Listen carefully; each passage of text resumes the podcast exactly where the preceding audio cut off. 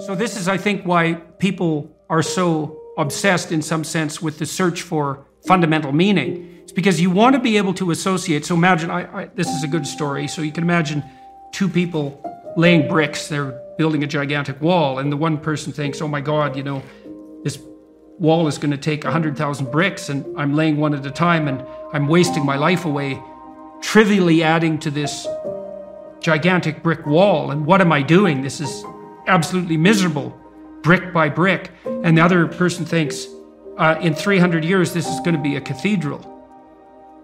And so the person in the second state is doing exactly the same thing at a local level, laying bricks, but each brick is related to a very high goal. And that means the reward that's attendant upon the laying of the brick is proportional to the goal, to the what, what to the aim of the of the entire behavioral process. And so it seems to me, so if you're aimless and, and goalless, and I know you've done some work on goal setting, if you're aimless and goals, goalless, then you can't elicit any positive emotion.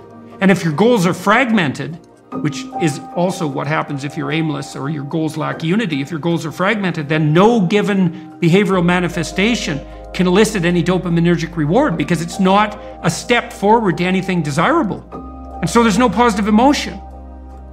So you can't learn. Well, according to your according to your account, I didn't know that. See, I didn't know that when you put yourself in a state of apprehension in relationship to a valued goal, that your neuroplasticity improves and you can learn better. That's very, very cool. So, because I, you know, I just developed this app for writing called Essay, and one of the things we do is we tell people we tell people that when they sit down to write an essay, that's the first, the most important thing you have to do is you have to have a question in mind that you regard finding the answer to as worthwhile. Otherwise, the whole exercise is a lie. So, even if you're assigned a topic, you have to find something within the topic that grips you and provides you with the motivation that's appropriate to move forward with the essay, with the attempt. And it is a lie otherwise. Uh, you're wasting your words. You're, you're, you're engaging in futile activity.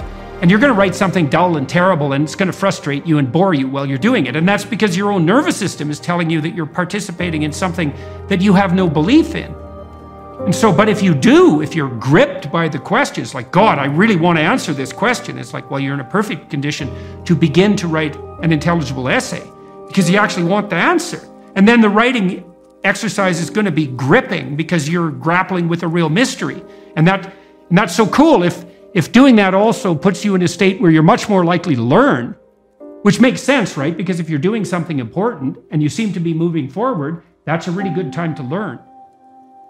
Dopaminergic system that we're talking about, anticipation and then action and reward, or in some cases, no reward, right? And the, the ability to persist toward a goal regardless is a generalizable system. Uh, you know, I, you had that chapter about, you know, get, get your room in order, right? Get your, your belongings in order. This is, I think, very relevant right now. Even though it's important to have higher goals and lofty goals, the dopamine system is an incredible system because it is, it is depletable and yet it's also renewable and it is self amplifying. What I mean by that is, let's say that I'm somebody who doesn't know what I'm working toward, I don't have a specific goal or question.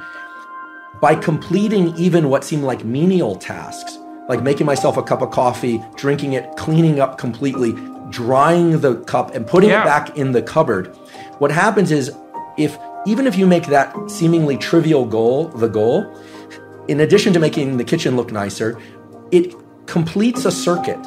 It closes the dopaminergic yes. circuit. And when dopamine is released, and it will be, maybe not to the same extent as publishing a novel, but to some extent, dopamine amplifies our ability to think into the future, to make additional plans that are unrelated to what you just did, and it in- literally increases confidence and energy. Why? Well, for the following reason. We all think about caloric energy, but what most people are never taught, you know, and if I had 10 things I could teach people, one of them would be adrenaline, epinephrine is neural energy. It's your ability to get up and go. It's the thing that makes you jittery when you're a little nervous, but it's also what allows you to move forward, to go out for a run, to pursue any goal, cognitive or physical, etc.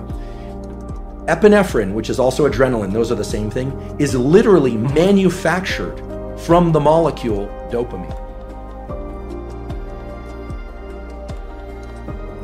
you look at the biochemical cascade, it is dopamine is converted into adrenaline, which is the basis of all energy, all neural energy. Right, right. And so, including thinking. And so, if one is not in a place of being able to uh, set their goal on a particular lofty goal, a graduate degree, a book, etc. Yet, the way one gets to that is by completing things in their immediate environment from start to finish and closing the dopaminergic loop. You literally Yeah, well, those are at least those are at least micro narratives. That's right. Right. So they're not integrated across a long span of time, but they're not nothing. And so one of the things, well, I did write about this in my first book, particularly about putting your life, putting your house in perfect order. It's like, well, if you if you're lost, one of the things you can do is look around and see what direction you could take locally. Is fix something. And I used to tell my clients this is a very good thing to know. Find something that you could do that would make things better that you would do. And there's a humility in that too, because especially if you're in a low energy state, it's like, oh my God, you know, I don't have enough energy to make dinner. It's like, do you have enough energy to put a fork on the table? And sometimes people are so depressed that that's really all they can do. It's like, can you take the, can you take a small step forward, no matter how small that is? And so that's, I didn't, see, I knew that adrenaline was a byproduct or a, a, a, a, down the biochemical chain from dopamine, but I didn't get the significance of that fully. So basically, what you're saying is that if you implement a micro routine, even something like washing a cup and putting it back in the shelf, and you know that's a good thing because you have a shelf and there's cups on it, you've already decided that's an appropriate way to live is to have your coffee cups on a shelf. If you go ahead with cleaning out the cup and putting it on the shelf, then you've taken steps towards a, a valuable micro goal. You get a dopamine kick from that. That transforms itself into adrenaline and energizes you. which then So that's partly the reason that it has an antidepressant effect. That's right. And then you can lean into another behavior. I mean, some of the, the more successful classes of antidepressants, again, not for everybody, are the ones of the dopaminergic, uh, adrenalinergic uh, variety, right? Things like uh, Right. bupropion, as opposed to, you know, there's a lot of debate about SSRIs. They tap into a different system. You asked about gene expression changes. Um, th- there's neuroplasticity, which is on the short scale. Completion of an even trivial task like the putting away of the cup will give you more dopamine, which gives you more adrenaline, which, in this analogy of either being back on one's heels, flat footed, or forward center of mass, regardless of where one is starting out, let's say depressed is back on one's heels, it's going to tilt you forward a little bit. And then it's a question of what you, Yeah, little- of what you do yeah, with it. yeah. So the cognitive appraisal is critical because, again, with the prefrontal cortex being so critical, in establishing which of these loops gets repeated, the cognitive appraisal is critical. I'm somebody who can get things done, even if they're small. You can take another cognitive appraisal there too, which is it's small things are not small. That's right. precisely for the reason that we just described. It's like you might have the cognitive appraisal that doing something local, like cleaning up your room, is small, but it's not obvious at all that that's the case. It's not. It's not that trivial to put your immediate surroundings in order, and it can easily be the stepping stone to putting things in order on a broader scale. In fact, it's probably the necessary stepping stone to do that. And so they might seem small, but they're, they're a step ahead, and ahead is a good direction. Absolutely. And so they're not as small as you might think. And so you can pat yourself on the back, especially if you're depressed, a little harder than you might otherwise by saying, you know, you say, well, this is trivial, but I did it. It's like, no.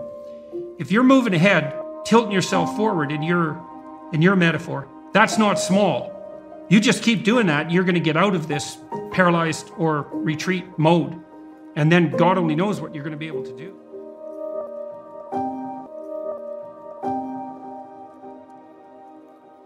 you're somewhere because you have to be somewhere. Now, you might not know where that is, which means that the somewhere that you are is chaotic, in which case you need to go over your past in great detail and figure out where you are. It's like you're lost, right? You're, you're lost, and the problem with being lost is when you're lost, you don't know where to go, and the problem with not knowing where to go is there's a million places that you could go, and a million places is too many places for you to go without dying. So being lost is not good. So you need to know where you are.